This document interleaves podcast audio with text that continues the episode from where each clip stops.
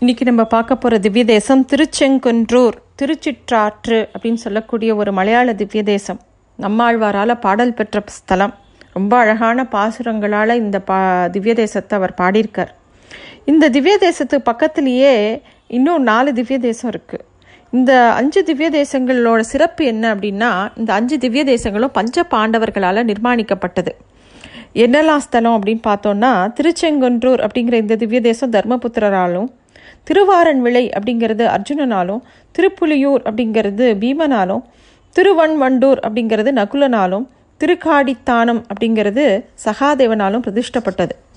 இந்த கோவில்களை பற்றி நிறைய கதைகள் இருக்குது ஒவ்வொரு திவ்ய தேசத்துக்கும் நிறைய வரலாறு இருக்கிற மாதிரி இதுலேயும் மூணு விதமான வரலாறுகள் இருக்குது இதில் வந்து முதல் வரலாறு என்ன அப்படின்னு பார்த்தோம்னா சுகன் அப்படிங்கிற அசுரனோட மகன் தான் பத்மாசுரன். அவன் பெரிய சிவபக்தன். அவன் ஒரு சமயம் சிவனை நோக்கி கடுந்தவம் இருக்கான். அவனுக்கு நேரில் காட்சி கொடுக்குறார் சிவன். அவனுக்கு என்ன வரம் வேணும் அப்படின்னு கேட்க அவனும் தான் கையை யார் தலையில் வைக்கிறோமோ அவள் உடனே அப்படியே பஸ்பம் ஆயிடணும் அப்படின்னு அவன் கேட்குறான். சாம்பல் ஆயிடணும்னு கேட்குறான். சிவனும் சரின்னு அந்த வரத்தை கொடுக்குறார். வரம் பெற்ற பத்மாசுரன் அந்த சிவன் கொடுத்த வரம் வேலை செய்கிறதா அப்படின்னு சோதிச்சு பார்க்க சிவன் கிட்டேயே அதை பண்ணுறதுக்கு எத்தனிக்கிறான். இதை விபரீதத்தை பார்த்து சிவன் அவன் கையில் அகப்படாமல் அந்த இடத்த விட்டு நகர்ந்து போகிறார் அப்போது இந்திரன் ரம்பை திலோத்தமை மேனகை ஊர்வசி எத்தனையோ தேவமாதர்கள் எல்லாம் அந்த பத்மாசுரனோட கவனத்தை ஈர்க்க பார்க்குறான். ஏன்னா சிவனை துரத்தாமல் இருக்கணுமே அவன். அதனால அவள் அப்படிலாம் பண்ணி பார்க்குறான். இருந்தாலும் அவன் கவனம் பூரா சிவனை துரத்துறதுலையே இருந்தது. இந்த மாதிரி நடக்கும்போது மகாவிஷ்ணு ஒரு உபாயம் பண்ணுறார் தேவர்களும் அசுரர்களும் அமுதம் கடையும் போது பார்க்கடல்ல. தேவர்களை காக்கிறதுக்காக பெருமாள் மோகினி அவதாரம் எடுத்த கதை எல்லாருக்கும் தெரியும். அதே மாதிரி திருப்பியும் மோகினி அவதாரம் சிவனுக்காக பெருமாள் எடுக்கிறார். அப்போ மோகினியோட பேர் அழகில் பத்மாசுரவன் பயங்கி பயங்கி போயிடுறான். அதனால அவன் சிவனை துரத்துறத நின்றுட்டு நிறுத்திட்டு இந்த மோகினி பின்னாடி வந்துடுறான். பத்மாசுரன் மோகினி பக்கத்தில் வரும்போது தன்னை ஏற்றுக்கணும் அப்படின்னு வேண்டிக்கிறான். அப்போ மோகினி ஒரு நிபந்தனை சொல்கிறான் அதாவது பத்மாசுரன்ட்ட சொல்கிறா நீ ரொம்ப கடும் தவம் புரிஞ்சதுனால உன்னோட தலைமுடியெலாம் ஒரே சிக்கு பிடிச்சி சரியான நிலையில் இல்லை. நீ என்ன பண்ணு? எண்ணெயை வச்சு நீராடிட்டு சுத்தமாக என்கிட்ட வா அப்படின்னு சொல்கிறா அவனுக்கா? பத்மாசுரன் அப்படி சொல்லமோ அவனோ ஒரு பெரிய மயக்கத்தில் இருக்கான். மோகினியோட குரல் அவனுக்கு ரொம்ப இனிமையாக இருந்தது. அவன் வந்து சரின்னு சொல்லிட்டு எண்ணெய் எடுத்து அவன் தலையில் தேய்ச்சிக்கிறதுக்காக கையை தூக்கி அவன் தலையில் வைக்கிறான். அடுத்த நிமிஷம் அவன் எரிஞ்சு சாம்பல் ஆகிறான். பத்மாசுரனுக்கு பயந்து ஓடின சிவபெருமான் அப்போது மோகினி வடிவத்தில் இருக்கக்கூடிய பெருமாளை பார்க்குறார். ஸ்ரீமன் நாராயணனும் சிவனுக்கு காட்சி கொடுக்குறார். இதுதான் இந்த திவ்ய தேசத்தோட ஐதீகமாக ஒரு கதையாக சொல்லப்படுறது. இன்னொரு கதை என்ன அப்படின்னா பஞ்ச பாண்டவர்களுக்கும் கௌரவர்களு கௌரவர்களுக்கும் வில்வித்த கற்றுக் கொடுத்த ஆசான் யாருன்னா துரோணர். மகாபாரதத்தோட யுத்தத்தின் போது துரோணர் கௌரவர்கள் பக்கத்தில் இருக்கிறார். அவரோட வில் சாமர்த்தியம் வந்து பாண்டவர்களால் தாங்க முடியல. நிறைய சேதம் ஆச்சு இவாளுக்கு. அப்போ கிருஷ்ணர் என்ன பண்ணுறது அப்படின்னு யோசனை பண்ணும்போது இப்போ துரோணரை தடுக்கணும்னா என்ன உபாயம் அப்படின்னு யோசிக்கும்போது அவர் துரோணருக்கு அவருடைய மகன் அஸ்வத்தாமன் மேலே ரொம்ப பிரியம் ஜாஸ்தி. அதனால் கிருஷ்ணர் என்ன பண்ணுறார் பீமனை கூப்பிட்டு நீ என்ன பண்ணு?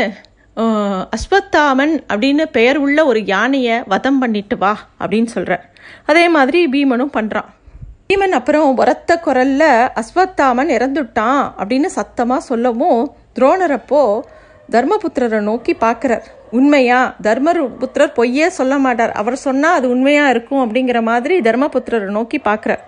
அப்போ தர்மபுத்திரர் அஸ்வத்தாமா ஹதஹ குஞ்சரக அப்படிங்கிறார். அந்த குஞ்சரக அப்படின்னு சொல்லும்போது உரக்க அவ வந்து சங்க ஊதி அதை அவர் துரோணர் காதில் விழாதபடி பண்ண துரோணர் அப்படியே இடிஞ்சு போய் தான் புள்ள தான் செத்து போயிட்டான் அப்படின்னு ரொம்ப கலக்கம் அடைஞ்சு அப்படியே உட்காந்துடுறார் ஆயுதத்தை எல்லாம் கீழே போட்டுட்டும் அந்த சமயத்தில் தான் திருஷ்டத்யும்னன் துரோணரோட கழுத்தை வெட்டிடுறான்.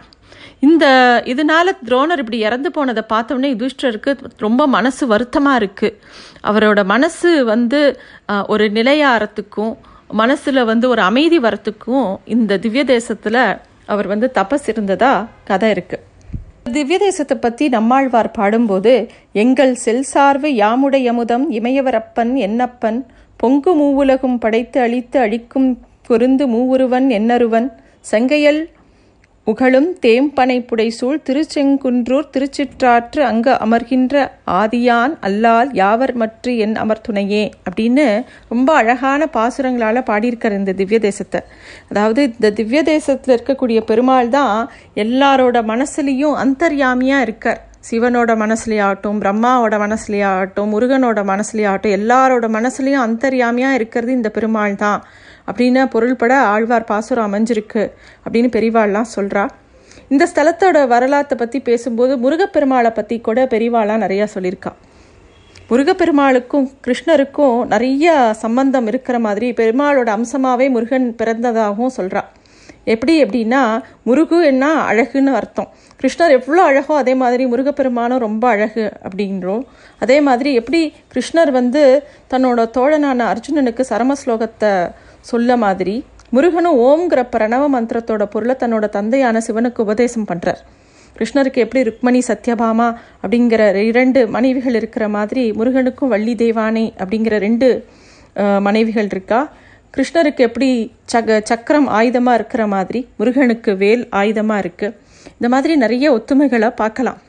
ஸ்ரீமன் நாராயணனுக்கும் முரு முருகனுக்கும் இடையே இருக்கிற ஒத்துமையை கருத்தில் கொண்டு இந்த திவ்ய தேசத்தில் முருகப்பெருமாள் சூரபத்மனை வதம் பண்ண நிகழ்ச்சி இடம்பெற்றிருக்கலாம் அப்படிங்கிற ஒரு கதையும் இருக்குது சப்த ரிஷிகளில் ஒருவரான காஷியப்ப மகரிஷி அவரை வந்து மயக்கி ஒரு அசுரகுல பெண் கல்யாணம் பண்ணிக்கிறான் அவள் ரெண்டு பேருக்கும் பிறக்கிற குழந்தை பேர் தான் சூரபத்மன்.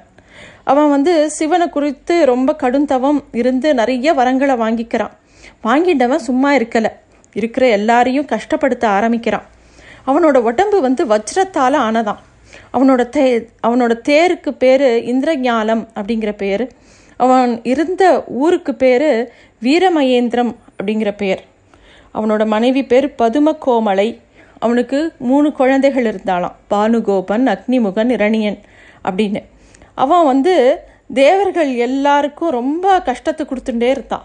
அப்போது சூரபத்மன் வந்து அவனை வ வதம் பண்ண உடனே அவனோட உடம்பு வந்து ரெண்டாக பிரிஞ்சு ஒன்று சேவலாகவும் மயிலாகவும் மாறித்தான் அதை அந்த சேவலை தன் கொடியில் சின்னமாகவும் மயிலை தன்னோட வாகனமாகவும் முருகப்பெருமான் எழுத்துண்டாராம் எப்படி ஸ்ரீமன் நாராயணன் தன்னை தன்னால் அழிக்கப்பட்டவா எல்லாருக்கும் மோட்சம் கொடுக்குறாரோ அதே மாதிரி அவரோட அம்சமான முருகப்பெருமானும் தன்னால் சம்ஹாரம் பண்ணப்பட்ட சூரபத்மனுக்கு நல்ல ஸ்தானத்தை கொடுக்குற இந்த மாதிரி நிறைய கதைகள் இந்த திவ்ய தேசத்தை பற்றி இருக்குது இந்த திவ்ய தேசத்து மூலவர் பெருமா மூலவர் பேர் இமயவரப்பன் அப்படிங்கிற பேர்.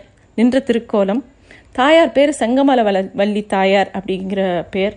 ரொம்ப ஒரு அழகான திவ்ய தேசம். எல்லாருமே கண்டிப்பாக போய் சேவிக்க வேண்டிய திவ்ய தேசம். இந்த திவ்ய தேசத்துக்கு போகிறவா எல்லாரும் இந்த சுற்றி இருக்கக்கூடிய எல்லா திவ்ய தேசங்களுக்கும் போயிட்டு வருவா. ஒவ்வொரு திவ்ய தேசத்துக்கும் ஒவ்வொரு கதை இருக்குது இன்னும் நிறைய கதைகள் இருக்குது இன்னும் பார்க்கலாம். நன்றி.